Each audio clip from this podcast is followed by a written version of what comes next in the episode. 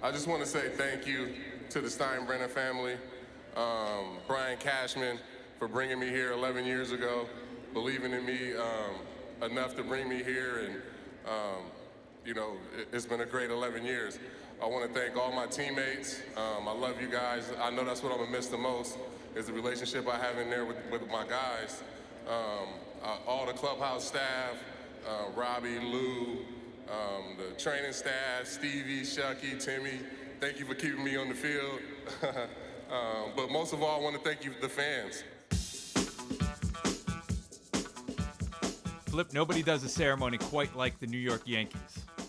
No, it was a great ceremony. I mean, uh, you know, Debbie Tymon does. Uh, the Yankees have so many great ceremonies, and Debbie Tymon's in the forefront of putting all those pieces together to help uh, make sure it flows and it works, and they have the right uh, right guests. And and uh, but I must tell you, listening to CC, that was so emotional. It was there was so many parts of that day that uh, if you didn't have a tear in your eye, then I don't think you could be moved as a human being. Because I'll tell you, there wasn't a dry eye in the place on, on especially when uh, the letter the letter came oh, up. It was that that was one of the most emotional things I've ever experienced in a ballpark. When they showed his kids, because I didn't know it was coming. I don't know if you I knew it was no, coming. No, I didn't know either. They showed his kids, and in my head, I was like, because I'm watching with my family, I'm like, oh, I'm gonna cry now. Yeah. Now I'm gonna cry. Oh yeah. And I cried.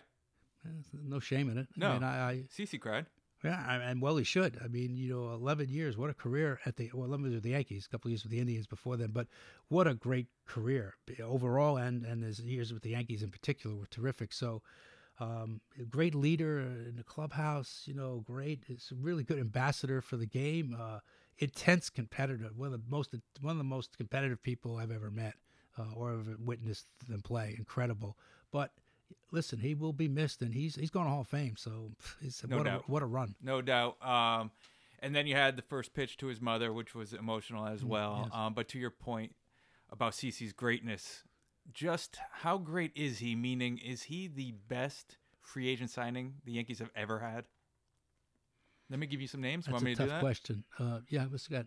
Pitchers only. I'll give you Yeah, some oh, well, if you quant, if you qualify like that, pitchers only. Catfish Hunter was a great was a great signing. Um, I mean, outside, I'd just say in the last twenty years. Yep. I'd say CC. yeah, for sure. It's him or Mussina, and it's CC wins. Oh, Mussina was was great too. Mussina was a great signing as well. Uh, but I mean, I, I well, that's tough, boy. CC was. I'd I'd give it to CC. Yeah. But Mussina had a great Hall of Fame career too, and, and obviously, and so did Catfish. Yeah, and then obviously before that was Goose Gossage was a good signing. Right, right. Different Uh, kind of reliever is different than starter, but still, Yeah. no, yeah, no, I get it. Yeah, No, yeah. yeah. Um, how about fast forward a couple years? If LeMahieu keeps doing what he's doing now, that's a great signing. Yes. No. Well, uh, the one year he's already standing like on Mount Rushmore after a Yeah. year, the Yankee Mount Rushmore somewhere. But I mean, this is something you have to do over time, and uh, you don't have to spend. I I, I believe you got to spend at least five years with a team before. You know, they start giving you plaques and monuments and all the things that they do.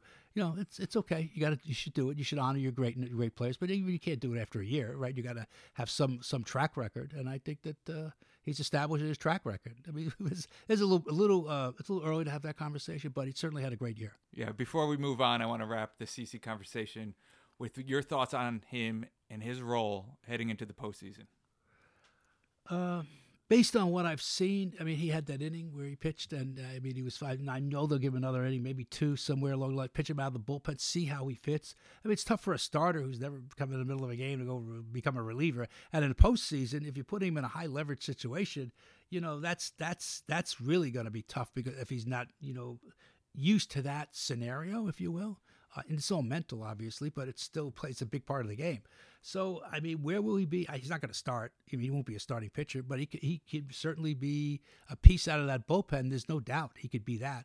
So, I think what I saw was encouraging. I think they'll get another a couple of times over the weekend before the season officially ends, and then I think they'll make their determination. But certainly, even his presence on the bench or in the clubhouse means a lot to this team. For our new listeners, let's set the table a little bit. Flip. I am Kevin Sullivan. I am from the digital media department here at Yes, and you obviously are Mr. John J. Filippelli. Yankees fans have heard your name for years since the beginning of Yes, uh, 18 years, but you've actually been in and around the business for four decades, Five, five yeah, decades. 45 years. It's a long time. So you come to this podcast with a lot of experience. Uh, though this is our first podcast. NBC Sports, uh, Fox, uh, a couple ABC Sports, uh, Baseball Network. You know, I've been around. I've done did a lot of things over my four, and obviously yes for the last NBC my first seventeen, yes for my last the last eighteen, and in the middle was some interesting times and a lot of fun, and uh, but part of my career, no doubt. And for longtime listeners, I don't know if they could be long time. What is this, episode eight? Uh, I think so. but for longtime listeners, um, we're going to do things a little bit differently this week. Usually, we, uh, you and I, have amazing conversations, thought provoking conversations for about 20, 25 minutes. We're actually going to get to Al a little bit sooner. We're changing up the format a little bit. What do you think?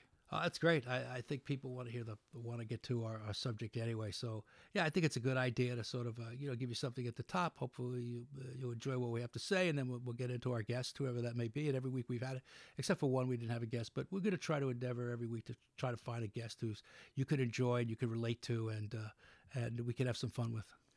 So before we get to Al, we're just going to do one more topic real quick. It's the end of the baseball season. By the time some people listen to this, the season will be over. Game 162 will have been played. So it seems like the apropos time to start talking about season awards. Mm-hmm. Want sure, to do that? Sure. All right, I'm going to start with the AL MVP. I'm going to give you three names. Go. Mike Trout, Alex Bregman, DJ LeMahieu. That's the top three. That's the top 3 right? Mm-hmm. I, na- right I nailed in that, that. In that order. In that order you're going? I would do that, sure. Um, I bet you it is that order. I bet you it turns out to be exactly that. Yeah, yeah, that's a boring. That's easy. No, that's I'm just layup. saying. Uh, who knows? But I, but I mean, I, you know, Trout missed some time, and you know, yeah, but he's Trout. I mean, he's just Trout. You know, you don't have to say anything more. Yeah, the only way Trout doesn't win it is if people vote saying, "Well, they didn't make the postseason." Well, then we go back to our favorite argument as the, uh, you know, most valuable player and player of the year. I mean, and they are two different, uh, two different scenarios altogether. They are. Did you know that at Curtain Call Yes on Twitter actually had a poll about that? I, I did because you told me about it. That's how I knew. I wouldn't have known. So uh, you want to do two separate awards? Absolutely. Forty percent of our listeners agree with you. You know, if, under that scenario, Trout is Player of the Year, and LeMahieu has a real argument. Although you know, Bregman, Bregman did a great year too. So uh, those two guys would have a real argument for MVP then, and, and Trout would be the Player of the Year, which he should be. Yep. He is the Player of the Year. Yep. But but but but baseball does not make that distinction. It should. Look, awards are awards. They're so subjective.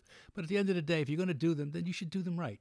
uh, In my opinion, somebody's the most valuable, somebody's the Player of the Year. That's what they should do.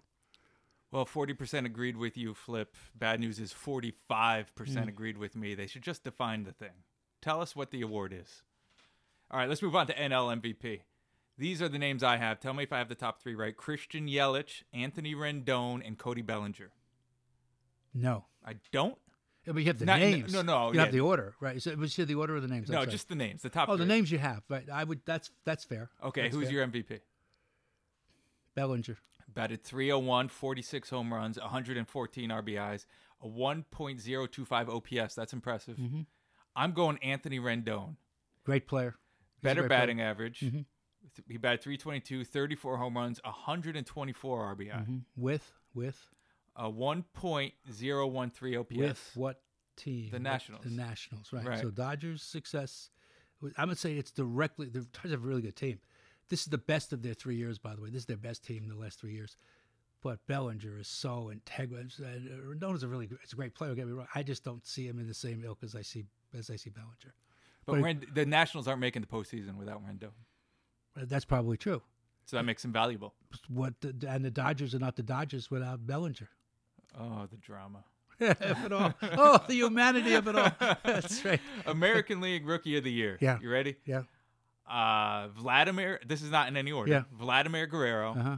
Yordan Alvarez, Uh-huh. and John Means out of Baltimore. Alvarez. Alvarez, hands down. Mm-hmm. You want his numbers 325, 27, and 78. Mm-hmm. OPS of 1.099. He was a terrific player. Hands down. So one of the reasons the Astros are the Astros. You're right. NL Rookie of the Year. In no particular order. Pete Alonso, Mm-hmm. Fernando Tatis, Mike Soroka. Here's your order. Yeah, but I'll tell you what. So any other year, any of these guys would have won. Soroka 13 and 4 with a 2.6. Great. Terrific year. I mean, does that beat uh, Alonso's year? No, it doesn't. It doesn't. Tatis 317, Mm-hmm. 22 53. Nice numbers. Missed a lot of time. Was injured. Missed some Yeah. time. So I don't. I don't put him in the same ilk as the other two. But I would. I would. although a great player, you know, I don't know.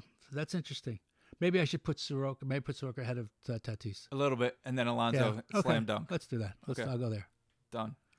Tell me, Flip, what is the National League story of the year? The National League story of the year. Um, I is- think. I think the. Well, I think the Cubs collapse. Yeah, I- that's I, fair. would go there. I mean, the top of my head, I'm sure I'm missing 28 other uh, more interesting stories, but that's a pretty interesting story. Uh, their, their collapse. I mean, they, it was kind of theirs, and they went down and they, they got to the end, and they just couldn't do anything, and uh, getting swept by the Cards. I mean, that's why I think Maddon Maddon would be gone. Of course, there is no um, award Right. for the National League Story of the Year, but I'd agree the Cubs collapse is pretty big. Uh, Alonso's home runs are big. Yeah, no question, no the question. Phillies not making the postseason despite all the money they spent. Well, I mean, the Padres didn't make it either. Yeah. you know, they you know they spent all that money on Machado, and the Phillies spent all that money on Harper. They didn't make, make it either. So, you know, for all the money that got spent, and you know, the, the promise of you know postseasons to come has not realized been realized as of yet. All right. Lastly, the American League Story of the Year. What do you think? I could give you some options, or Uh, no, you got I, it. I, I got it. Well, my mind, what it is. I mean, it's got to be the wild card race to me. I mean, look at this race. it's fun. Oh, it's fun! It's unbelievable. What's going and I mean, because you know, if you live in New York, you know, you get you get consumed by the Yankees and the, and the Mets and what. uh, But you know, you a lot of people don't look at the broader. I mean, some do, but a lot of people don't. They look at the broader fabric of the game. I mean, this is an unbelievable race. What's going on? I mean, between the Rays and the A's, and you know, and uh, possibly the Indians. But I don't see the. It's going to be. It'll be the A's and the Rays, and. Uh, the, the A's, they're both the A's are really particularly dangerous. If you, they go on a run, I'm telling you, that would be a team I don't want to play. I don't want to play them. I don't. No. No, I don't because I could say I believe and they, and their bullpen isn't great. I don't see their bullpen is great. They've blown a lot of games. They're but they're everyday guys. The young the, the Chapman and Olson and uh, you know their shortstop had an unbelievable year. Unbelievable, Semien, uh, uh, incredible year. So they th th those pieces there and the starting pitching is pretty decent. Their manager's great. Damage does a great job.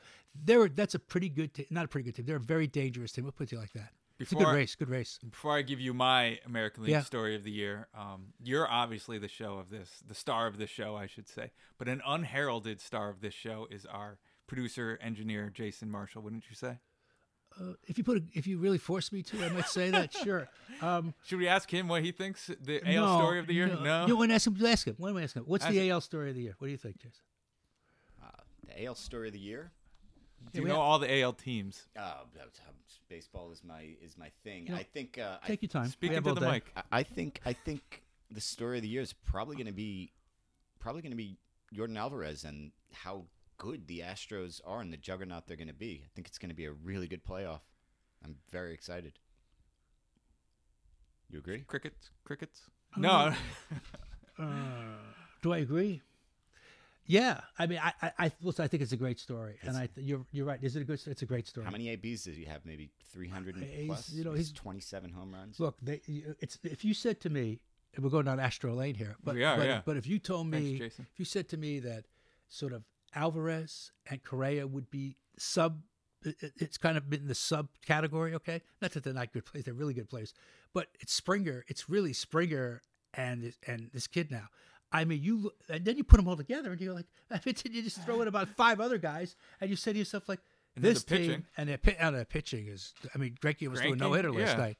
I mean, so I mean, a- as we record this, I mean, so I mean, it's their, their starting pitching is great. Their bullpen is is all right, not great, but their starters go so deep. I mean, they go eight nine innings. So when you have that kind of depth, you don't have to worry that much about a bullpen.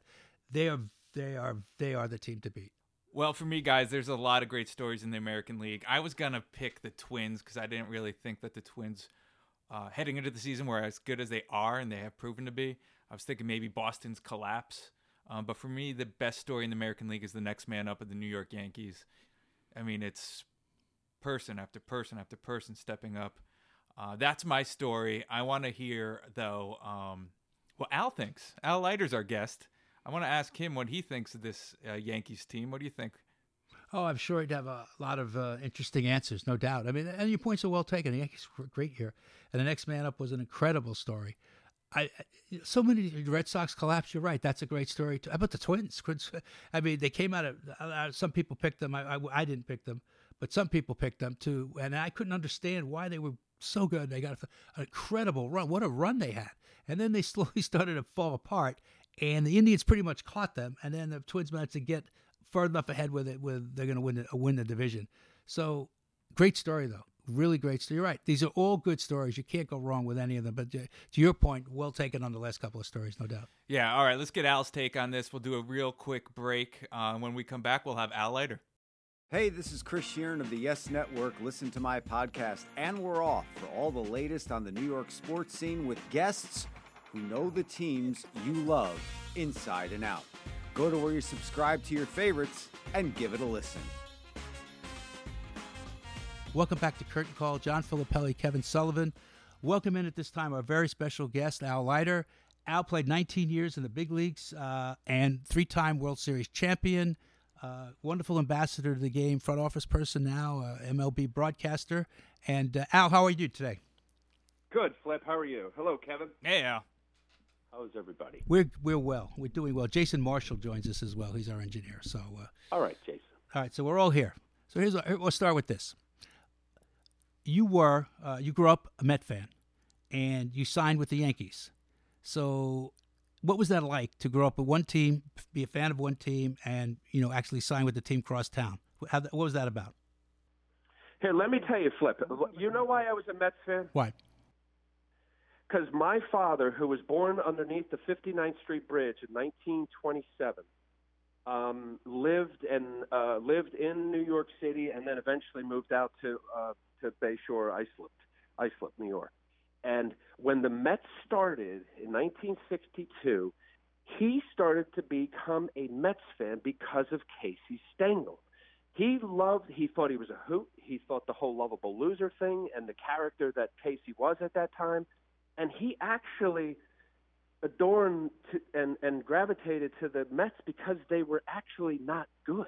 And his feeling over the period of time was he was all about the underdog. That, I won't get into the life and history of my father, but you know, he actually didn't like the Yankees because they won all the time. How crazy is that? So this, as people would hear off and on in my uh, arguments with Michael Kay on air, when he would call me a fraud, when I was respectfully saying, while I grew up a Mets fan, it's difficult from the position, certainly as somebody who played, to really have this devoted loyalty to a particular uniform, logos, and marks when you have played for four teams. And oh, by the way, you were drafted and signed at a high school 70, 65 miles from New York City. And three and a half years later, I'm pitching in Yankee Stadium for the New York Yankees. So, like, throw it all out the window. I know it disappoints a lot of people who want to hate the Mets or the Mets want to hate the Yankees or anybody else wants to hate somebody. Um, but it was great, Flip, uh, and I will tell you this, and this is where the uh, the, the friendly banter of, of fraud comes in, because I went to more I went to more Yankee games, and I actually went to more Philly games than I did either Yankee or Mets, just from where I live down in the Jersey Shore in Ocean County in the Toms River area. It was much easier to get to the Veteran Stadium than it was certainly Shea and Yankee Stadium. I went to more Yankee games than Mets. So go figure. What the heck am I? I don't know. I mean, you and you got your feet wet with the Yankees. I mean, you broke in with the Yankees, and I mean, and obviously that was a great education. But speaking of educations, you move on to Toronto, okay? And you pitched. You had David Cone, Jimmy Key, Dave Stewart, Jack Morris. Um, I'm absolutely out somebody. I mean, how about Dave how about Stieb? Did you say Stieb? No, I didn't say Stieb. Was Stieb still there when you got there? Yes, yes. Well, I was traded in '89 for Jesse Barfield, and yes, then you right. know, then it was just a mess of injuries. So I was there early on through that nice run uh, from '89 through through 03 or '93, where we, you know won a couple World Series, some league championship series, and really a lot of fun. But look there. at the What pedigree. Look at the pedigree of the pitchers that were part of that staff. Listen, I, I, I think you know the things in which that you can eventually evolve as a young pitcher, and certainly my my biggest problem early on was injury. Right, I had the shoulder injury, I had shoulder surgeries, I had blister problems. So while trying to get back and get healthy, yeah, there were. I mean, you know, let's start with uh, David Cone and and and and the opportunity to play with Jack Morris. He's now in the Hall of Fame, and I love Dave Stewart and the way he pitched. And Dave Stieb, forget it, um, terrific stuff. Uh, you mentioned Jimmy Key, just a lot of guys that if you just keep your mouth shut and you keep your ears open and you listen and watch, uh, you know, you can learn an awful lot. And I did learn a lot, even though through those two or three years of wondering if I'd ever get back, um, it actually, in a in a very roundabout way, helped me. And those teams were no, those teams were noted for their offense. You know, Joe Carter, Alomar, et cetera. And yet, I mean, it was the pitching that really dominated that that brought the championships to them. Yeah, I, I think it was probably in, in the end. uh, Look, it, the year that I actually contributed uh, in, a, in, a, in a nice way.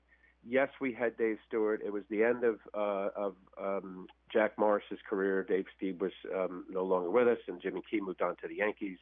Um, but we had a young guy in Pat Hentgen that was supposed to start out in the bullpen and end up winning 19 games. We had Juan Guzman, who nobody really knew of, that emerged as one of our, our best pitchers and um, you know me, Todd Stottlemyre, David Wells had left to go on to Detroit. So, you know, we thumped. I think that year, Flip. I think we had one, two, three in batting title with Olerud, Elerud, Alomar, and Molitor. So, you know, we hit at the end of the day. And of course, you played for Cito Gaston. He was the manager of that team. Um, and Flip mentioned you played 19 seasons, and Cito is just one name in a long line of great managers you played for. Jim Leyland, Joe Torre, Bobby Valentine. Uh, I think listeners, though, of this show, Al, want to know what was it like to play for Billy Martin? I was going to say, how the heck is Kevin forgetting Billy Martin? um, you know what? In truth, so I, I get to the big leagues. Uh, uh, Lou Piniella is the manager, and that was a, you know when things were a bit of a mess for the Yankees. Um, the Yank, the Mets were winning across town. Um, you know, George was, you know, trying to compete and doing everything he could to win, and you know, we were just falling short. And then here comes Billy Martin, and and honestly, Kevin, I mean, it was things in which when I was a kid and I stayed home for you know the the one game playoff, the Bucky Dent game up at Fenway, and you know all of although that was Bob Lemon, but I think about the times of watching Billy Martin, his craziness, and all I could tell you is that Billy Martin w- couldn't have been nicer to me, and all of the horror stories that I've heard about him treating young players and in particular young pitchers. I don't know why, but he was he was he was nice to me. I don't know whether he he saw he saw maybe a lineage of of possibly the baton being passed on from you know I kept hearing about Guidry to Righetti to Leiter, um, but he was he was he was good to me. I read somewhere that he asked you once to go out there and only throw fastballs. Is that true? That is true. So I had a game. Well, actually, it was Joel Skinner behind the plate, and um, I'm get, I'm in a mess and um, at Fenway, and it's a big series. It was early in the season, and um, I remember I, I, I got in trouble. My typical give up a bloop and a couple walks, and uh, I'm battling through uh, Ellis Burks, and I'm trying to use all my pitches, and he keeps calling fastballs, and I'm shaking. And then I'm shaking, and he's putting down fastball, and I'm shaking. And then I see Joel Skinner like nudging his head toward the third base dugout, which is the visiting dugout at Fenway Park. And he's like basically saying, This is coming from the bench. And Billy, now normally Billy was, he would get mad if you told him it was a fastball. So I, I threw another fastball, foul off Ellis Burks, another fastball, another foul off, and he calls a fastball again. And he hits it up on top of the speaker in center field. Oh, and uh. I give up a grand slam. I don't know. I don't think I get out of third or fourth inning. And I go into the clubhouse and I have a couple pops. And I think I'm feeling a little bit, you know, little little buzzed and I started uh, my post game interview with things that you probably shouldn't, you know, start getting on Billy. And uh, Michael Kay, when he was a beat writer for the Post, looking at me basically going, "Don't go there, don't go there." Oh wow, And uh, he saved my you old little buddy, uh, yeah, yeah. So uh, Saved what you again. Idiot I was. and then he called you a fraud years later. Yeah, then I'm a fraud. So Oh, my God, I love Michael. you mentioned uh, Lou Piniella, who came in after Billy Martin, and then there was Dallas Green, who threw you out there one game, 163 pitches. What was he thinking? Yeah, that's crazy. So I, I get really annoyed when we get to the hundred pitch count. The bells go off, and all the you know the fire drill starts with uh, you know guys starting to stretch and warm up and throw. When you got a guy on the mound who's got a four hitter, he's given up one run in the first inning, and he's cruising. But because he has a hundred pitches, we got to take him out. How dumb is that? However, with Dallas Green, what he said after the game, he was trying to stretch me out. 163 is that's You're stretched. crazy and borderline abuse because I had crummy mechanics. I didn't know how to pitch. I was trying to throw the next pitch harder than the last pitch, and uh, I threw one more game. I, we flew to Kansas City. Somehow I had a decent start. I come back to New York. today game against the White Sox. I'm not pitching. Uh, George or, or um, Syd Thrift calls down the Dallas Green and they trade me during the game to Toronto for Jesse Barfield. I go up to Toronto. I pitch one game for the Blue Jays, and I have a side day in Minnesota. Bob Brenly's the backup catcher to Ernie Whitt. I'm new to the team, and I couldn't reach the plate, let alone Oh. hit ah. spots and throw at 90 miles an hour. And I remember I turned to old pitching coach Al Widmar and said, Al, I don't know what's going on, but I can't reach him. And that was the start of my mess. And I'm sure it had a direct correlation. And oh, by the way, guys, it was a very cold April night, and it was raining off and on the whole night. I don't know what he was thinking, but that couldn't have been good. No, 163 pitches. I think must be some sort of or near a record. Um, but I do know you. Nah, back in the day, those guys used to. I mean, you know, now we're going back when it was black and white and wasn't on TV, but those guys used to throw every other day almost, right? But on the flip side, this is a, a little cute little segue. You do have a one pitch start. Is that right? One pitch start that year in uh no, it wasn't that year. It was in 1988. Billy was still the manager. First pitch to Carney Lansford, fastball away. He hits a line drive, hits me in the arm, a pitching arm. I go over towards third base where it was dribbled in front of Pagliarulo. I pick it up and I throw it down the line. And it, uh, it was in Oakland Coliseum, and it rolls all the way down. Leadoff Carney Lansford gets to third base. Billy comes out, and I couldn't move my arm. I couldn't go side to side with my hand. So he takes me out. Neil Allen comes in and throws, leaves, preserves the runner at third, and throws a complete game shutout. But it did count as a shutout because I started the game. Oh, Amazing. Oh, wow. Yeah. You you move on from Toronto, Al. You go to Florida. Okay, you win a, a World Series in 1997. A- Incredible year for the Marlins. Incredible year for you. And what happens is Wayne Huizenga doesn't get a new stadium, and he blows up the team. And what was that like to come off a World Series championship and realize that you, the owner had blown up the team after one year, and that was going to be that? It was awful, Flip. It was a damn shame. And I remember as the season went on, uh, Jim Leyland, who was a newly hired manager from Pittsburgh, they signed him like a four-year deal or whatever it was, um, and they knew, meaning meaning Jim Leyland, Dave Dombrowski was the general manager, uh, that Wayne already made this decision that he was done. And he didn't like baseball. He didn't understand the nuance of 162 games. I used to hear stories of Dombrowski. He would tell Dombrowski to go to lunch with him and say, I don't understand. You went to Cincinnati and we lost two or three, and our payroll was 68 million, and their payroll was 35. How come we didn't win every game? So he was kind of constantly having to be explained as to how you know it's not football. So uh, yeah, no, it was terrible. And I remember right after that, we had the ceremony, and it was really terrific because they did a, a, a nice little parade in Miami, and then a boat ride up through Fort Lauderdale, and you know the governor of Florida was there, and all the dignitaries. And we had a sit-down meeting with Huizenga at his office at the old Blockbuster offices downtown Fort Lauderdale. It was a few of us, uh, Alex Fernandez and uh, Charles Johnson, Kevin Brown, a few others. And we pleaded with him. Uh, Don Smiley, the president of the team, was in. You know, please just keep us together. We're, this is a really good nucleus. We might do this again. And he wasn't interested. As a matter of fact, one of his comments was that he was he lost thirty million dollars, and if we would give back a third of our salaries, he would he would keep us. That's what he said. so uh, one the one the union wouldn't allow it because you can't you know you can't do that. But it was uh, it was kind of humorous. So Wow. yeah, he was he was he was done. It was a shame because look at the 1998 All Star game. I think there were five ex Marlins that were at that All Star game. That was a great team, no doubt, and it, it had Yeah, to we had be, as you, as you explained, it was terribly frustrating. But you know, listen, you you uh, you accomplished that, you climbed that mountain, move on to the Mets, and this is the team that you you grew up uh, was your team growing up, and now you're pitching for them, and they had a lot of pieces, they really did. But I think that there was always a question of they always needed that, that extra leader, somebody put them over the top. And you always were known as a leader. I know you don't want to admit to that, but you are. You were always a leader. You were great in the clubhouse. That was a piece I believe the Mets really needed, and obviously you got there, and you you really were a huge contributor to the success of the Mets in the years that followed. And you you know you got them into the Subway Series as well.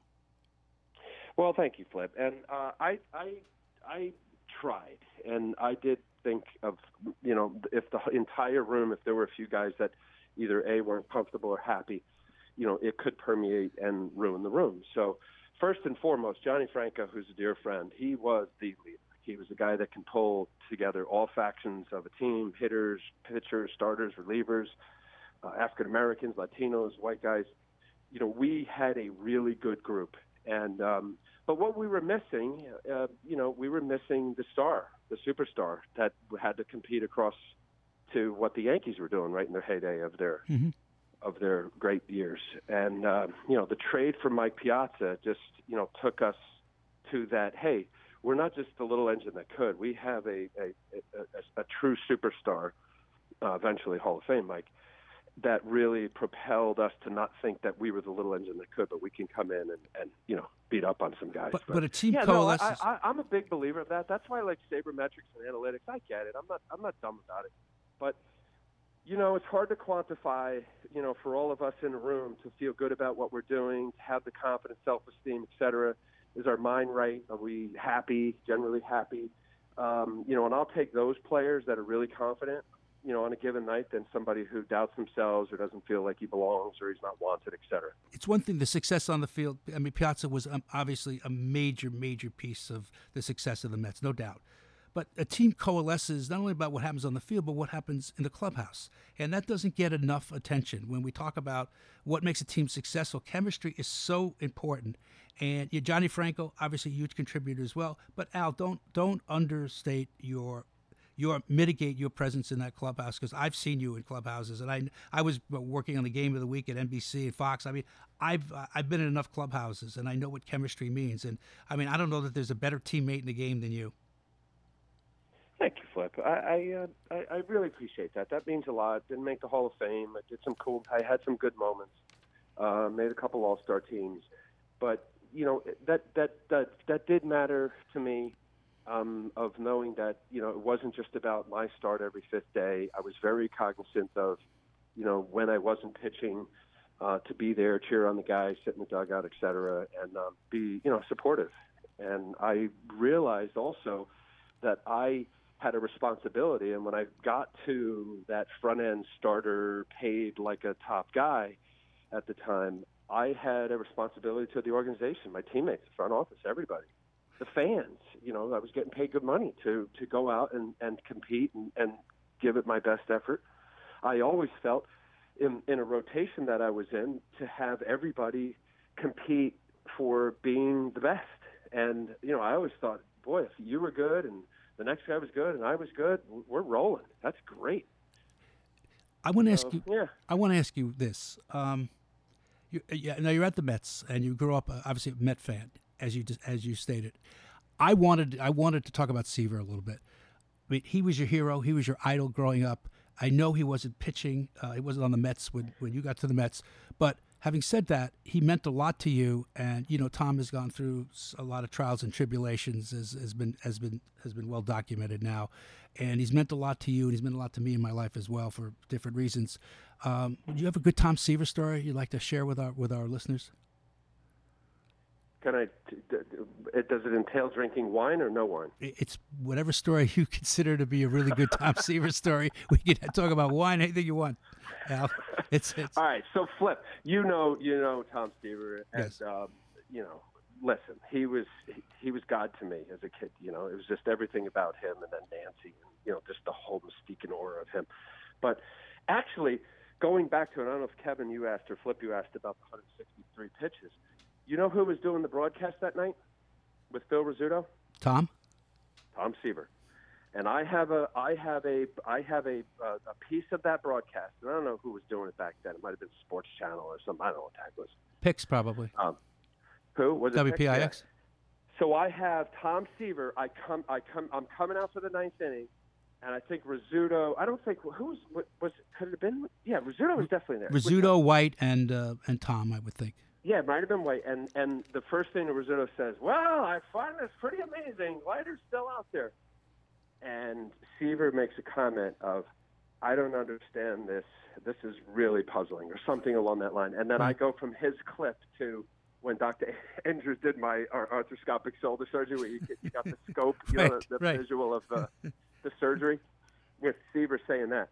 That was the first time that I actually got a chance to get close to Tom, you know, being around, and I was so enamored with him, and I would ask him a lot of questions. But fast forward to the Mets, he used to come in when he was doing a game, and I would be pitching, and he'd come up and he'd always take the lineup card from me. He knew I had it because I was it was always in my back pocket. I'd go take hits in batting practice. I'd come back in. Here comes Seaver, and he'd pull the lineup card out. And then I started getting to a point where I, I was looking forward to him when he did was doing my game. I would have the lineup card for him, and you know whatever Braves, Chipper Jones, Andruw Jones, Brian Jordan, whoever whoever we playing that night. And he'd look at it and he goes, from the fifth inning on, he'd point to the lineup. He goes, he's not going to beat me and then he'd go the seventh inning on. Seventh inning on, these two guys wouldn't beat me.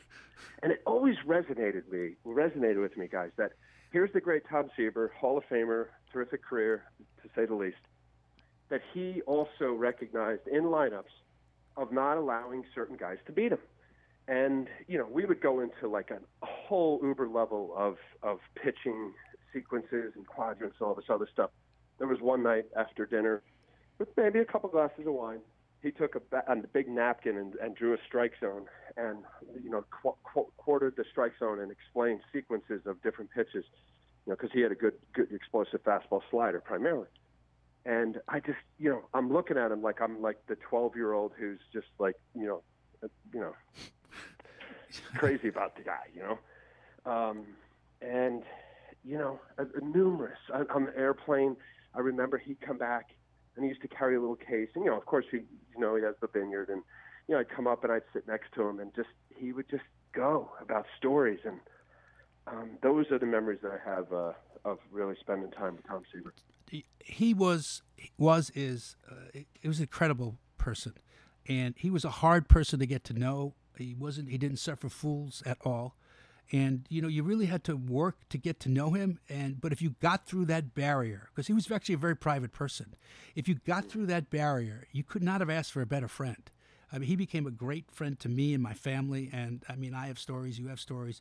But i mean that's the thing that that is my lasting takeaway. I mean i grew up watching him as well and he, he was one of the great pitchers of all time.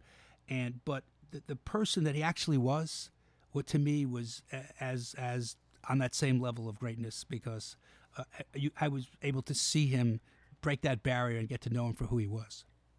Well, you know, he, and he, very, very confident guy. I'll, I'll say, right? Extremely, like he'll, he'll put, extremely. Yeah, he'll put you in your place. You know, I he had, threw a ball at my son once. Al, he threw a ball. My my son was trying to learn how to hit, and uh, it was like little league, whatever. He was doing really poorly. So my wife says, Genesis, you know, take let's maybe Tom can help him. So I call Tom. I tell him my son's Johnny Ed is struggling. He says, "All right, well, take him up, bring him over the house. I bring him over the house. He sets him up. He's at the. He's got his stance. He's there. Throws a pitch. He hits him. So I said, I said, Tom, it's my son. You hit him. He goes, he's leaning over the plate. That's my area. He's got. He's got to learn how to where he can stand and where he can't stand. I said, he's even competitive. He's got my, my son was like seven, you know, and he, he, he hit him. I mean, it was like, but that's the competitive. That's who Tom Seaver was and is, and, and incredible. Great, great. Oh, that's funny. Yeah. Um, well, you know, and I'll, and I'll say this, and very confident. Yeah, you know, I love the guy, but uh, he invited me and Lori and the kids out to his his vineyard and his home on Calistoga in Napa, and I go in. It's just it's just Tom and Nancy and my family are there, and we spent the we spent the whole day. Showed off the, the vineyard and the, the grapes, and then the pool set around the pool. But I went in his office, and he was kind of you know walking around his house, or whichever. And I walked in his office, and you know for a guy that did so much, it was tastefully done, and really the really the most prominent and not many more items displayed was really only that he had his uh, three Cy Youngs on the wall, and he had a picture of uh, of he and and uh, Gil Hodges, who he absolutely adored. Yes, and you know a couple was of his manager. knickknacks. Was his manager? That was it. Yeah, yeah. Gil Hodges, you know, managed the '69 Mets. Mm-hmm. So, uh, you know, uh, I was I was taken aback because I figured he would have had a shrine of you know just you know reams of things, but he really didn't. Going back to the beginning, Al, at the top of the show, Flip mentioned that you got your start with the Yankees. In fact, you were drafted by the Yankees, and if you fast forward a couple decades, as luck would have it, your son was drafted by the Yankees. How cool is that? Was that to have both of you drafted by the same team? Yeah, very. Um, I, listen, I didn't know what what uh, Damon Oppenheimer was going to do or slash Brian Cashman, but I did know after my son, who you know is a good pitcher, uh, we told everybody that he wasn't going to sign. Uh, he's going to go to Vanderbilt, and there were about ten or eleven teams because he was he he was going to be a first rounder, guys. Um, but you know, education mattered. He wanted to go to college at Vanderbilt. So I wasn't sure. I had no idea which team, and I had no idea, obviously, what round. So when I got the call uh, that the Yankees in the 20th round, I just I thought it was cool with respect to just as you said, Kevin. You know, I was drafted. I of course signed, and here the Yankees ended up, you know, in a, in a very nice gesture, um, you know, drafting them, and it was you know, actually the 20th round is pretty early. Often they they make these picks in the 30s to you know 40. So uh, I was a bit surprised, but uh, that was a very nice uh, gesture for sure. And they knew the Yankees knew going in that your son was going to Vanderbilt. Is that right? Yeah, yeah. Just... I, I mean, I, I think um, you know it was it was clear, but you know, I think from my understanding, in addition to just a nice gesture, it also creates what is viewed as you know a part of your life, part of your story, part of your history, and connect the dots kind of thing. And um, you know, uh, you know, the Yankees will forever have been part of my son's um, baseball career, right? No matter what happens moving forward, and a very significant part with respect to a high school senior getting drafted by a major league team. Yeah, real classy move. The Yankees also uh, drafted Jack's Delbarton teammate Anthony Volpe. Have you seen him play, and what can you tell us about him? Have I seen him play, Kev? I've seen him. I've, I've seen him play a lot. Um, Jack and Anthony are good friends. They run the USA team together.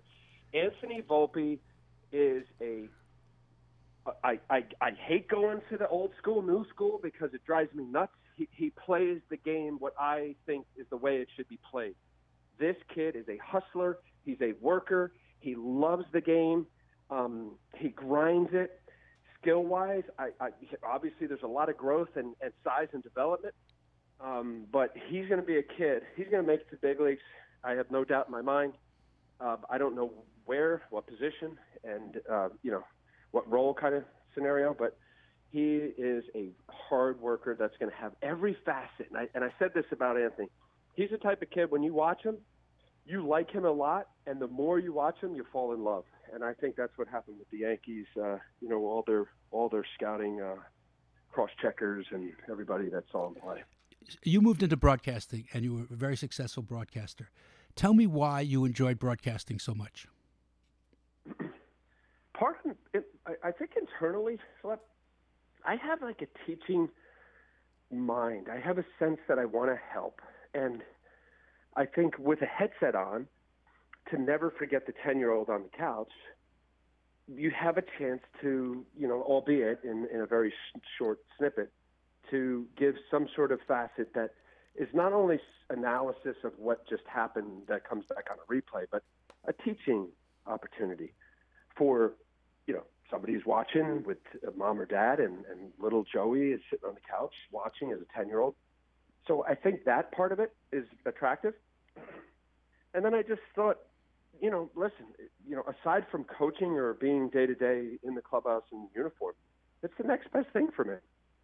And so long as it's fun and you have a good group and the guys next to you, you know, it's playful and you like each other, man, that I can't think of a better a better way to stay in the sport if you get an opportunity to broadcast games you had great chemistry in the booth. I mean, and, and um, among the people that you worked the best with, or you had a great friendship and relationship with Michael Kay.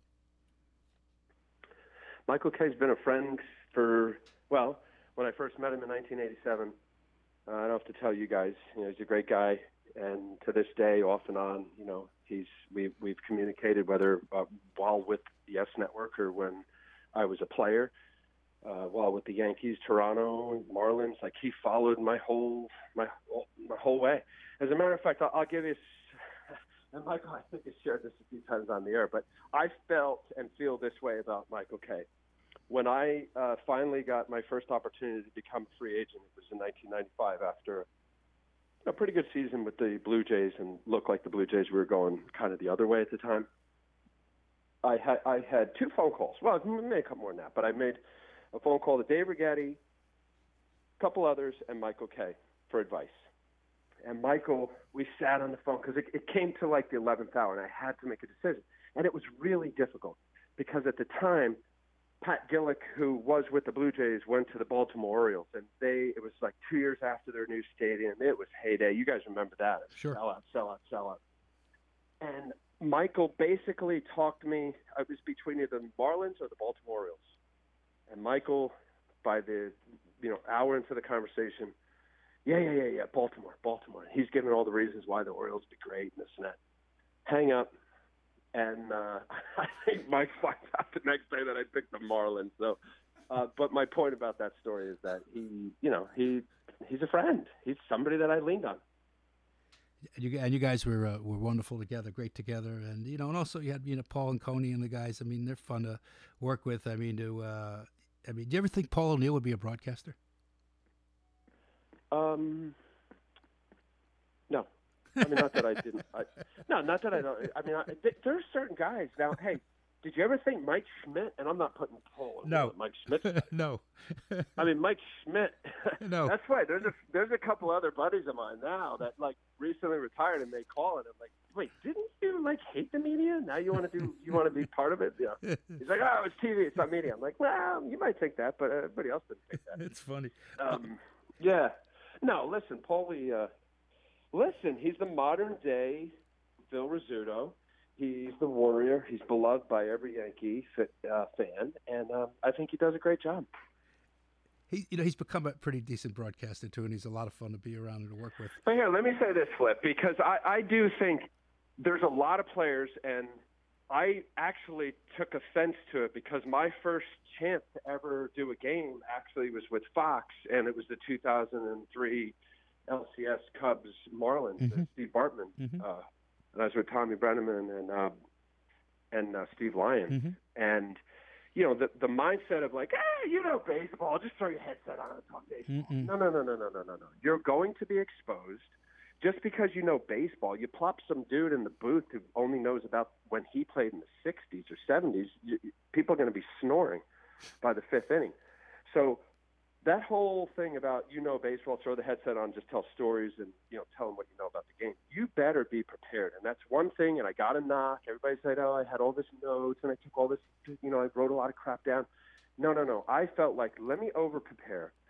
I owe it to the viewer to know that I'm bringing something that is going to be relevant and pertinent and important to give some insight, not only just of like how to throw a slider or what the guy's thinking on a hit and run, but like who are these players? The Yankees, the Cleveland Indians are coming in. Who are these guys?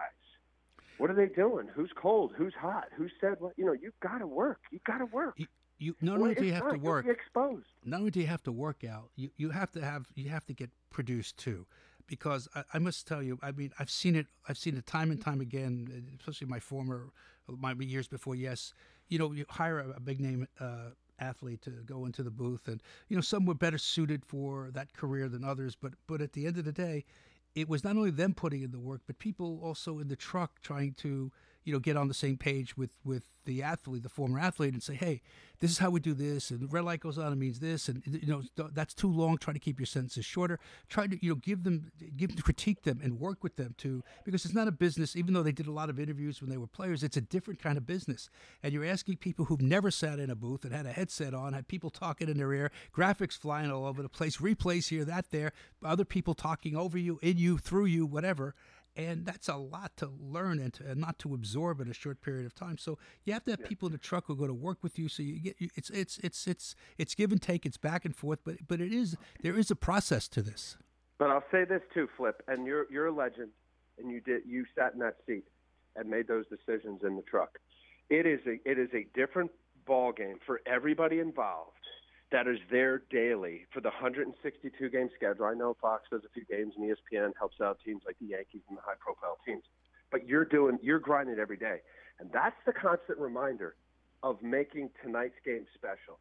This is going to be our game 7 and you have to play tricks on your mind, you know, tricks with yourself with respect to cuz tonight somebody may be watching the old Joe DiMaggio thing. Somebody's coming to this game that may be the first and last time they ever watched it. So tonight is game 7 and that's a lot different than doing the game of the week or you know then the following year from 03 uh, Michael Weisman called me along with uh, Ed Goren, and they had me go in the 04 booth with uh, McCarver and Joe Buck, and, and I did the 04, you know, the, the Red Sox. Oh, sorry to bring that up, but I did that game when uh, the Red Sox, beat, you know, came back to beat the Yankees. But that's you know that's really special moments, and to you know do the day to day that that television people do for uh, for a baseball game, you know that that's that's a that's a grind. It is, but you got to remind yourself, hey, tonight we're going to be great. I'm going to ask you one more broadcasting question. I'll do this quickly. If you could be behind the mic for just one moment in baseball history, one one one moment, one game, any anything history of the game, what moment would it be that you'd like to have been in the booth for to broadcast? Wow. Uh, oh my God, Flip, that's a great question. I, I'm I'm thinking the the the iconic gasping moment. The uh, you know I happen to be, and I'm only going to use it because I'm trying to buy some time here. But the Joe Carter moment, and you know the Tom Cheek, touch 'em all, Joe. You'll never hit a bigger home run. As he's running around to to walk off a, a World Series championship with us. You know I was in the dugout at the time, jumping on Joe Carter. Like I would think that gasping moment would be would be you know those kind of walk offs as opposed to yeah would I'd like to call one of Sandy Koufax's no hitters yeah that would have been great but I think with the emotional aspect of everybody involved, the sadness of the loser and the euphoric moment of the winner, like like pick those four or five walk off kind of spots. That that that would be really cool because it, it consumes you. It's intoxicating. Before we let you go, Al, I want to ask quickly about this year's team, uh, particularly the pitching. Uh, heading into the postseason, what do you think Yankees fans can expect out of Luis Severino? Uh, he's obviously looked good of late. Of late, can they expect uh, more of that in the postseason? Yeah, I, have no doubt that Severino. uh, Listen, you, know they're, they're they're building blocks, right? So here, he, you know, he double A game uh, a few weeks back. Uh, he went 50, 50 pitches, uh, and I think it was against Reading. And then his next game, he went to 60 something against Bowie uh, when he was with Trenton. Uh, and then you know the the, the the the blocks are building up. And I, what his last game? He went to 80, I think was. The the good thing about with Severino, I, I look for two. I look for two things. Is, is he remotely close to hitting his, his, his spots? And does do we see the 97, 98? And we have check check. Um, so clearly that's there. Um, I think with the luxury that the Yankees have, with the bullpen that they have when rested, and certainly going into a five-game series, what looks like what I guess will be Minnesota now, right? Um, Looks like it, yeah. Severino, I have no problem, no problem. Paxton's pitching one, Severino's pitching two for me, and um, you know, say no more. And I and I'm not I'm not having to lean on him. He doesn't have to go 100, but he's going to give me solid, solid five, and maybe even a little more. What does the future hold for Leiter? What's left for you to do? uh, when do I go out back and they shoot me? All right, he's done. Take it back. Um, you know, I, I uh, I'm enjoying what I'm doing now. Uh, you know, I just advisory role with the Mets. I'm appreciative of uh, of them giving me this chance to. And again, back to like why do I like TV? You know, getting down. I really enjoy going to the minor leagues. I've been to the to a few of the affiliates and talking pitching and baseball and giving my stories and trying to you know give some sense of it's not easy and I know it's difficult and you know give some hopefully some good advice and maybe a, a, a pointer here or there. I, I do like that flip. Um, I don't know. I, I don't know. Maybe we can make a couple billion dollars and buy a baseball team. That would be cool. Uh, I like that. I like the couple of billion dollar part. yeah, we got to find a billion. we, if we could find a few billion, we'll be all right, Al. yeah.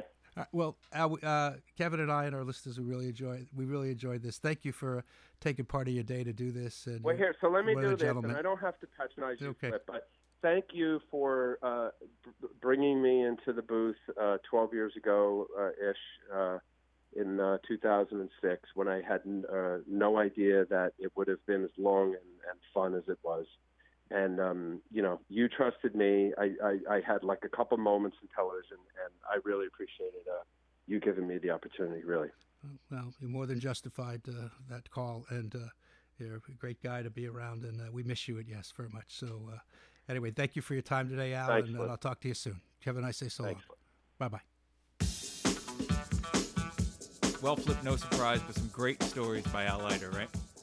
He's a great storyteller. Uh, he um, he's got a great sense of humor, and he's one of the most likable uh, players I've ever been around. And uh, as a broadcaster, he, he became a pretty good broadcaster. I, I mean, I, the thing about him though, he's so relatable. He's so he's so honest.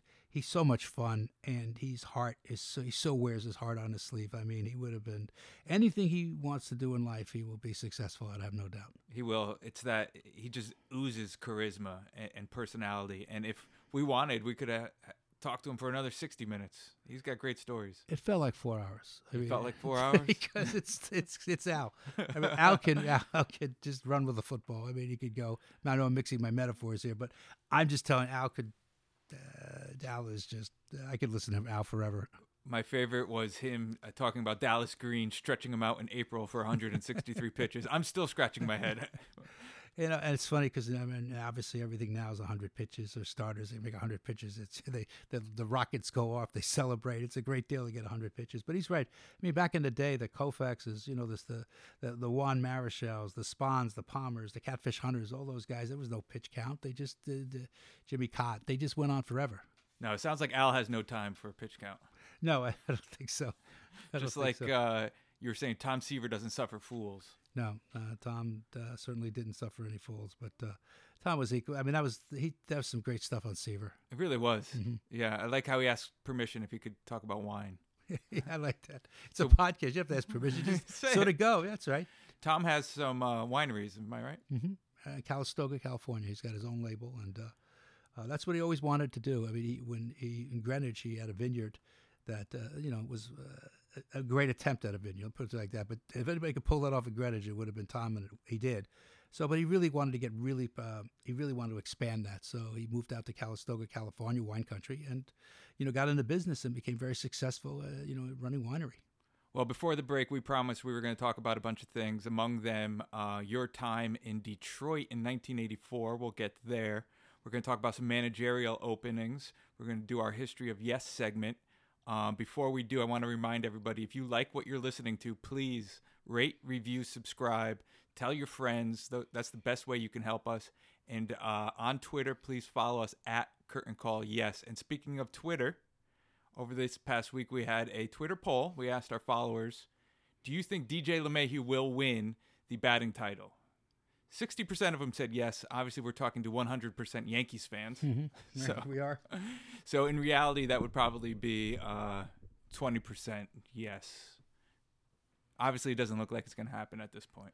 No, but I mean, he. I mean, what a great run he had at it, and what a fabulous year he, he's had. I mean, he, he he's in contention. He won't he won't be the American League Most Valuable Player, but he's going to finish in the top probably three. So that's pretty amazing when you consider all things considered. And what a uh, in that lineup that is so it's got so much talent for him to stand out the way he did, for him to contribute at so many positions that he contributed. I usually when you use the word utility, I'm not saying I'm not downgrading the word utility, but usually it means you know a guy who's you know in the club and he's, he's he plays all these different positions and he could get through all these different positions, but doesn't excel. He excels at every place you put him. He excels wherever you hit him in the lineup. He excels. Wherever you put him on the field, he excels. He's a great teammate. I mean, he's he'll go down as one of the best free agent signings the Yankees have ever made. Agreed. And it's funny when you think about opening day, he wasn't even he didn't have a spot. Mm-hmm. They told him bring a bunch of gloves. Mm-hmm. He brought a bunch of gloves, right. and he used them all. Mm-hmm. Uh, Chris Shearn and I, Chris Shearn of the And We're Off podcast, were talking about LeMahieu a little bit earlier in the week. And just going back to when the Yankees signed him this offseason, how Yankees fans were scratching their heads. And now look at it you know, and I know there are a lot of people that, that scratch their heads, but you know, if you, I mean, I, I, mean, I obviously follow. You do too. We follow the game extensively. So if you follow the game extensively, you realize that what he did in Colorado was. I mean, he had some pretty good years in Colorado. He was a solid player, but I mean, you took a solid player. I mean, won a batting title one year, and you put him. He just flourished in New York. He, he went from being a very good player to a terrific player. And that just doesn't happen. I mean, it, it, he just did. He just he just exploded here. So I mean, he got a lot of opportunity to play different positions, and maybe because that lineup is so deep, it takes sort of some of the pressure off. When you're a team like Colorado, they, they don't have one to nine. They don't have a circular lineup. They have a circular lineup, so that takes sort of the pressure off of a lot of the players. Because if you, you pass the baton, if you will, you pass the baton to someone sitting next to you. I mean, the Yankees are so deep in that lineup, it just makes everybody better because of, because of their depth. Switching gears a bit, uh, I want to go to a new segment. We're calling it In the Truck. I think one of the things, Flip, that sets us apart is your decades and decades in the business, your decades in the truck. And earlier this week, I asked, Hey, do you have a crazy truck story? And that's kind of where this came up in my head with this new segment. right. That and Jason Marshall, actually our audio engineer, uh, were brainstorming. Um, give me a crazy story. I know you had Detroit in 1984. A number of, uh, oh my God, I tried to find a crazy story. There's a lot of them. I mean, I've had a lot of crazy things happen to me in the truck. Uh, I was in a riot, uh, a full blown riot actually in Detroit when the Yankees, the Yankees, I'll be right, when the the, the uh, World, Detroit won the World Series. They beat San Diego in five games. It was '84, and I was in a truck and. Uh, there was a riot. I mean, the, the fans celebrated. They got very exuberant in their celebration, and they started uh, rocking things and uh, and throwing things. And one of the things they were rocking was the mobile unit, the truck. So the truck was going back and forth and back and forth and back and forth. And I was inside of it with other people. Obviously, there was quite a few of us in there, and that was that was scary. I mean, because you didn't know how that was going to end. I mean, it was the truck. It's going to take a lot to tip a mobile unit over. But this thing was swaying. We were swaying, and I, you know, you felt it, and and it was, you know, it took a while for you know the police and everybody to get everything under control. But it was wild. I mean, those celebrations when teams win, it's it's almost universal. I mean, uh, when a team wins and they're at home, it usually sets off. Uh, Wild celebration, obviously, but sometimes those celebrations go a bit too far. I think the Detroit one probably went a bit too far for sure. You think? I do. I'm trying to be nice here. I'm trying to calm this thing down. But it was crazy. That was a crazy night. I don't for sure. understand. So the truck is Yeah. not like Yankee Stadium now, where it's d- tucked away. The truck no, was no, actually on the yeah, we're on the street. Yeah, they didn't tuck away. We were in uh, Old Tiger Stadium. was no place to tuck. It's just outside. You're on the street.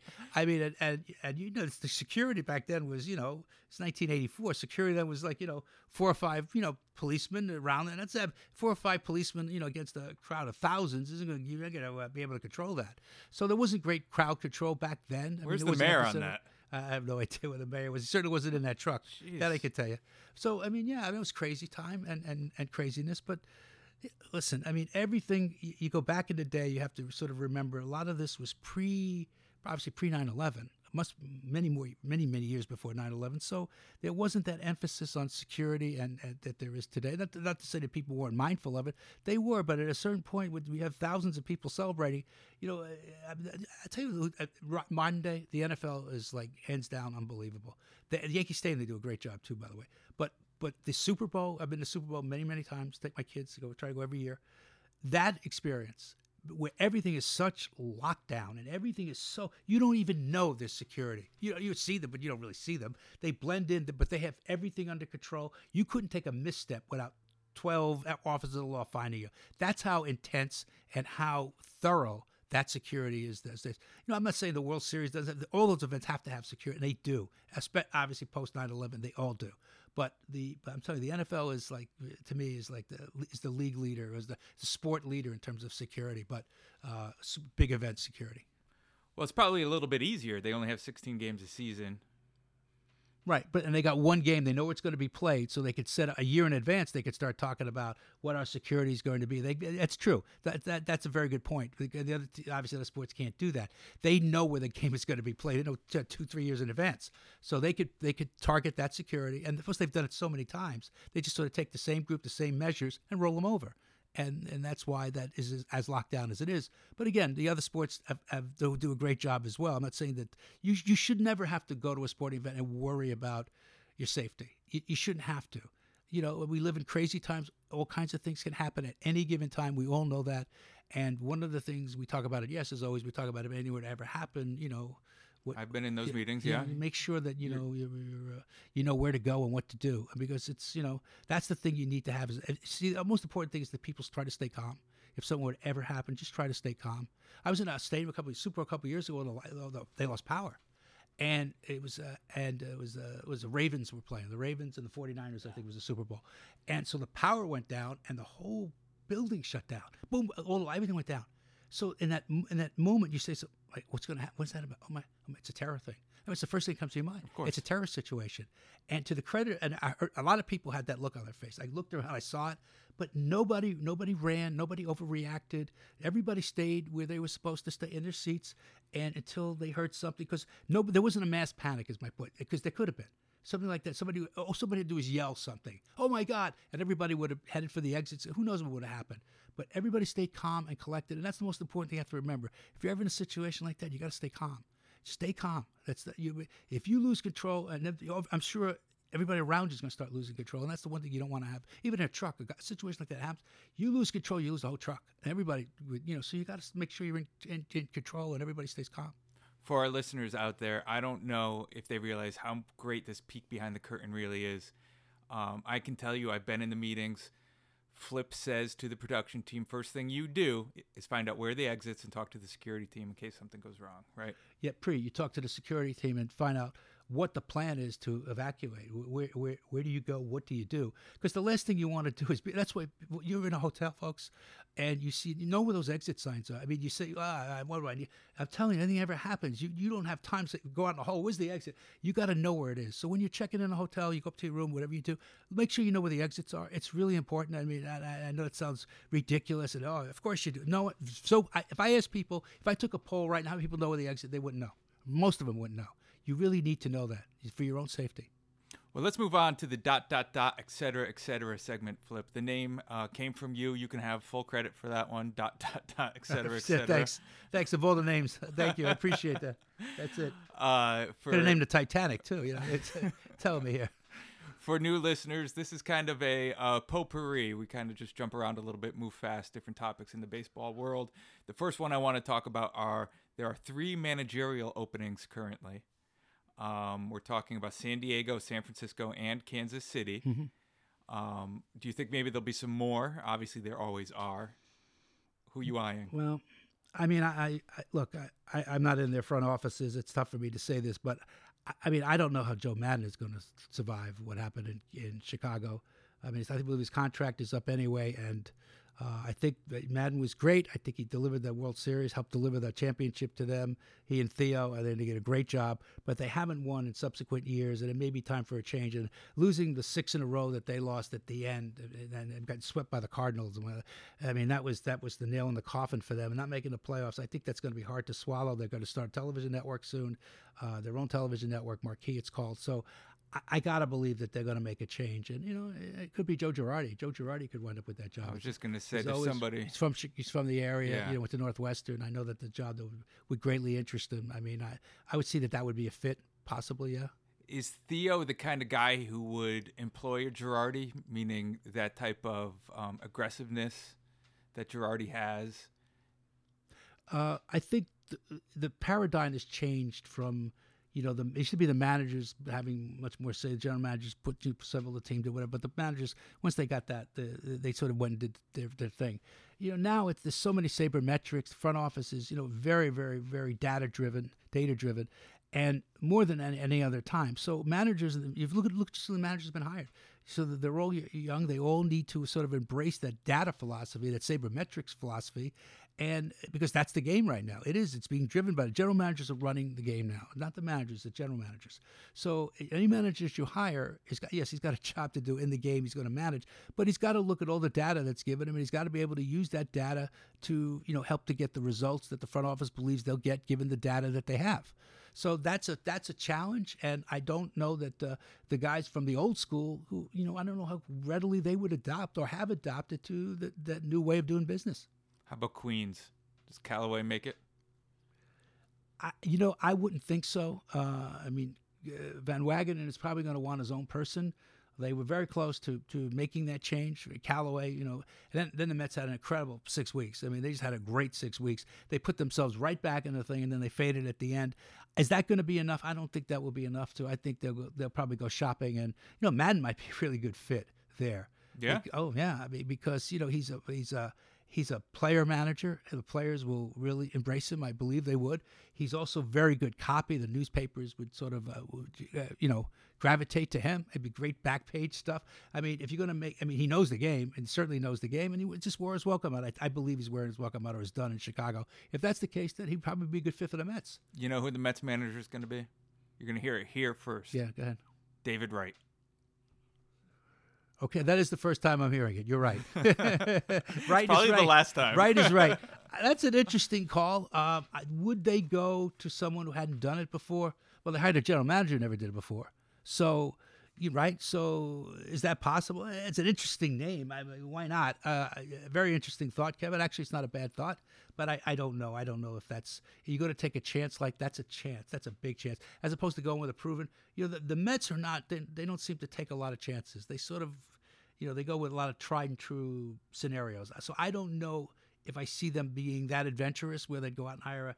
But but I don't know what, what Van Wagenen is going to do. Maybe he maybe he sees right. Says no. He certainly was a leader on that team, no doubt. Captain of that team, very well respected.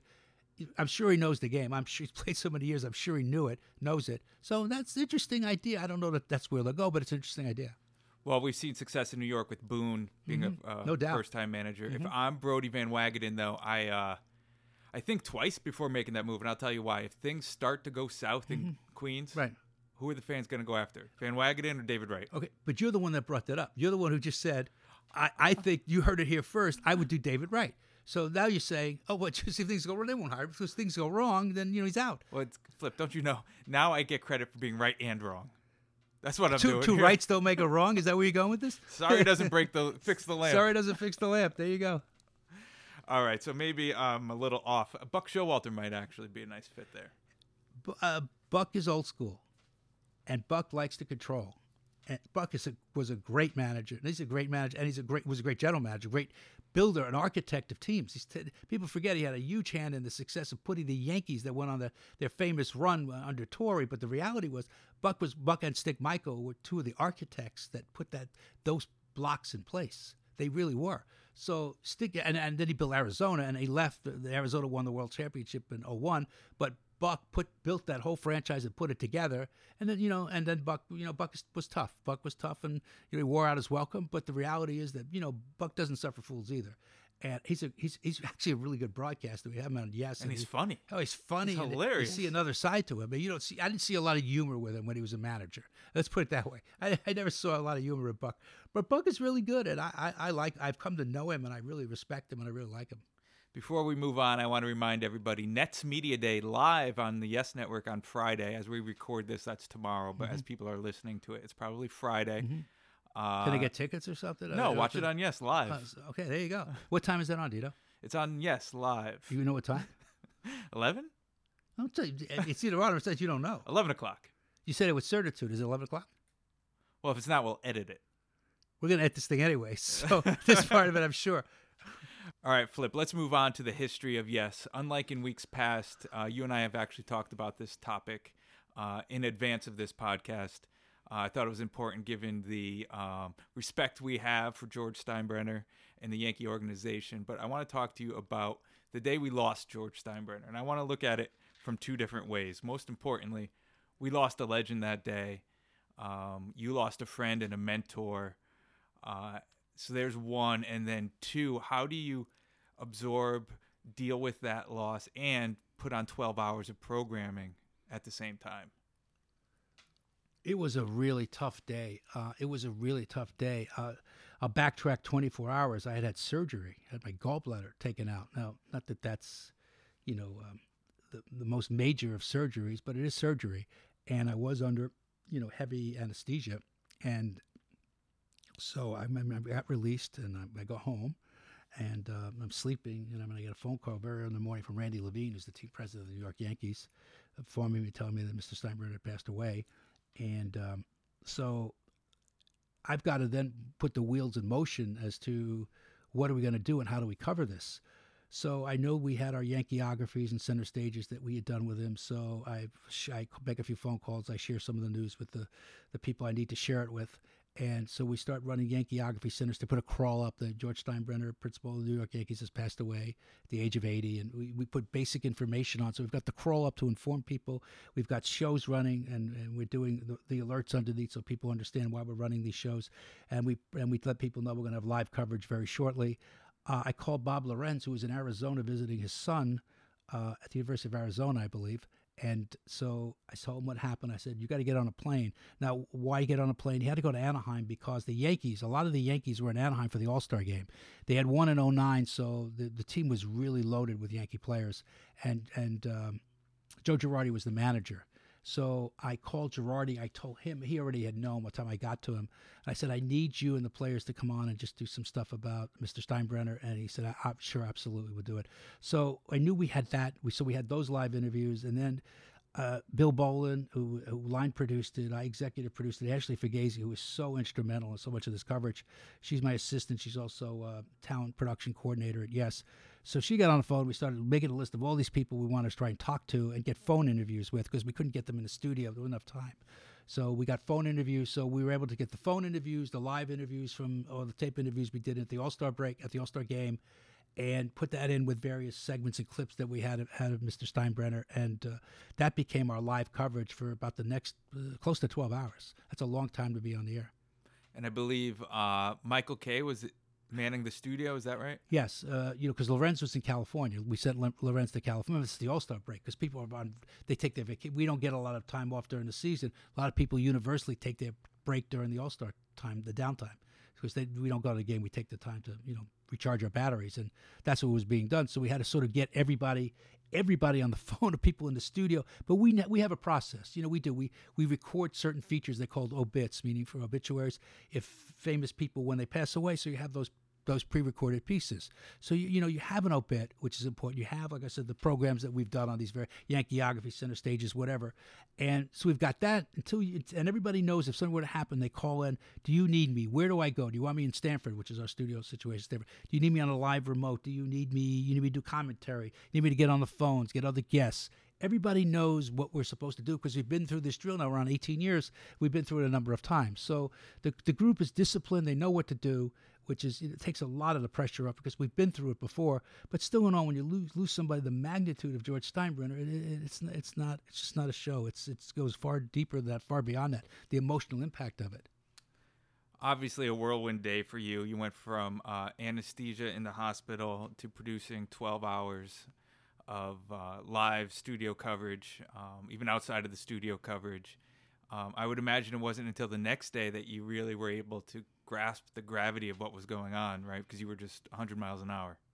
Oh yeah, I mean, it, between the adrenaline and, and the anesthesia and you know and the gravity of the moment, uh, it was just a lot going on. It just, it just was, and you know, you get so busy that you almost forget the the reason you're doing the show. And I I, I, didn't really forget it, but, I, but let's just say because you're so busy and you're trying to put a show together that's representative of of of that day, representative of the man who George Steinbrenner was, representative of what he meant to Yankee land and, and, to the world of baseball for that matter. And that still upsets me that he's not in the Hall of Fame, but that's another topic for another day.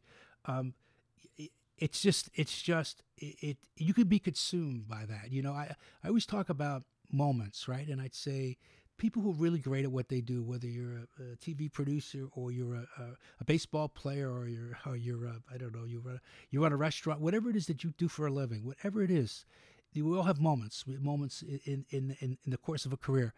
If that moment swallows you, then you know you, will be defined by being. Sw- nobody wants that the people are really good at what they do, they don't get swallowed by a moment. They moment slows down for them and they're able to see things a little bit in slow motion. It almost sounds like a cliche, but it's really not. It's really not. You can see things. If the moment slows down for you, you're able to make you more um, coherent decisions. You're able to sort of do the. Th- you're able to, as opposed to, what do I do? What do I do? You you kind of know what to do because you either been there before, your experience tells you certain things, or your instincts. Your instincts take over, whatever they are. So the moment is not too big for you. Therefore, you excel and you build off that moment. I hope that makes some sense. No, it but, does. It's it's know, not unlike a baseball player. When the moment slows down for him, right? You don't want him being in the box thinking, okay, it's three two. What's coming? Fastball, curveball, slider. I don't know. I don't know right. slows down. Right. They know what's coming next. They know what to anticipate. They know how to handle the situation. Well, when they see it, they know how to react. That's yes. that's the point. Yes, yeah. makes perfect sense. Mm-hmm. I know you mentioned Hall of Fame and you wanted to make uh, a conversation about it for another day, but real quickly, it is a crime that he's not in the Hall of Fame. Am I right? Oh, uh, totally. I mean, it's one of the great injustices ever. I mean, I mean, he took over a franchise that was that was honestly was pathetic when he got a hold of the New York Yankees. They were nowhere near the Yankees of their glory days. They were in desperate need of a total makeover, total rebuild, and he did it. I mean, the point of um, how many pennants we went under George six, seven, whatever it was, a couple World Series. I mean, that was all under his leadership. I mean, changed free agency forever. Oh, he can't do that. He can't. He went and did it, and he and he brought. He didn't care what it cost. He wanted to give New York a winner. It was the flagship team in, in all of baseball, with the New York Yankees. Sorry, they are were, and he was able to to get that done. Oh, also, yes, I mean he was the architect of yes. You can thank you for whatever you want to say, but the reality is, without him, there is no yes. So I mean that changed the whole landscape of television. So he changed the landscape of the game eh, eh, for the better. He changed the landscape of television and for the better. So you tell me, and you're going to tell me he didn't have the, the, one of the criteria is that you you have an impact on the game of baseball. Excuse me, where what I just said is there not an impact in, on baseball? I couldn't agree more. You're uh, preaching to the choir over here. Why don't you think he's in then? Because that because a New York know, bias. Well, a New York bias, a George Steinbrenner bias. I mean, you know, he made had a lot of friends. He also had a lot of people didn't like him. You know, because they, they were the Yankees and the Yankees won, and, and a lot of people didn't like that. Didn't like the way he went about it, or you know, and George could be George didn't suffer fools. You know, we talked about earlier about suffering fools. George did not suffer fools at all. Not for a minute would he suffer a fool. So and I say that, believe me, I, I, I, I went through the experience of George Steinbrenner, so I know what I'm talking about he didn't suffer fools. So that when you do that, I mean, yeah, you're right, and you're you're you're, you're determined, and you and honestly, he he took good people and made them great. He took great people and made them better because he challenged you to be better. I mean, anytime you do that, some people do it, and some people aren't comfortable with it. People are uncomfortable. Some were uncomfortable with George, and some of those people have votes now as to who these veteran committees who gets in and who doesn't, and it's a shame and it's a sin. Well, you're right. He changed the game. Uh, George Steinbrenner made the game better. He uh, made a dynasty in New York. And to be honest, he's the reason why we're here today uh, doing this podcast. If you want to go all the way back, right? Because you said it. He started yes. We wouldn't be here right now. No, I don't know. You certainly wouldn't be in my living room right now. We're coming to you live from studio Flip's living room. Studio Flip's living room. but uh, yeah, I mean, no, of course. I mean, and he, I mean, uh, look at that. Look how that changed everything. I mean, you thought when um, drawing things on a napkin, I thought this thing was going to change the entire state of the television industry. I did not. I, I mean, I had no idea what it was going to do. I, I mean, I hoped it would work because I mean, I had left a really good job to to do this, and I, you know, I believed in it. I absolutely believed, and I believed in him. I believed in George, and I believed in and I and I believed in, in the job, you know. And, and and when you have that, that's a that's that's a lot of that's a big springboard. Well, as you said, you hoped it would work. Fast forward 18 years, it obviously has worked. Um, I think we should probably talk more about that. This is a big topic. We should probably take a deep dive at some point more in the future. Uh, but for now, what do you say we land this plane flip? Kick the can down the road. Let's go. Spread the peanut butter. Spread that peanut butter, baby. For John J. Filippelli, I'm Kevin Sullivan saying we'll see you next time.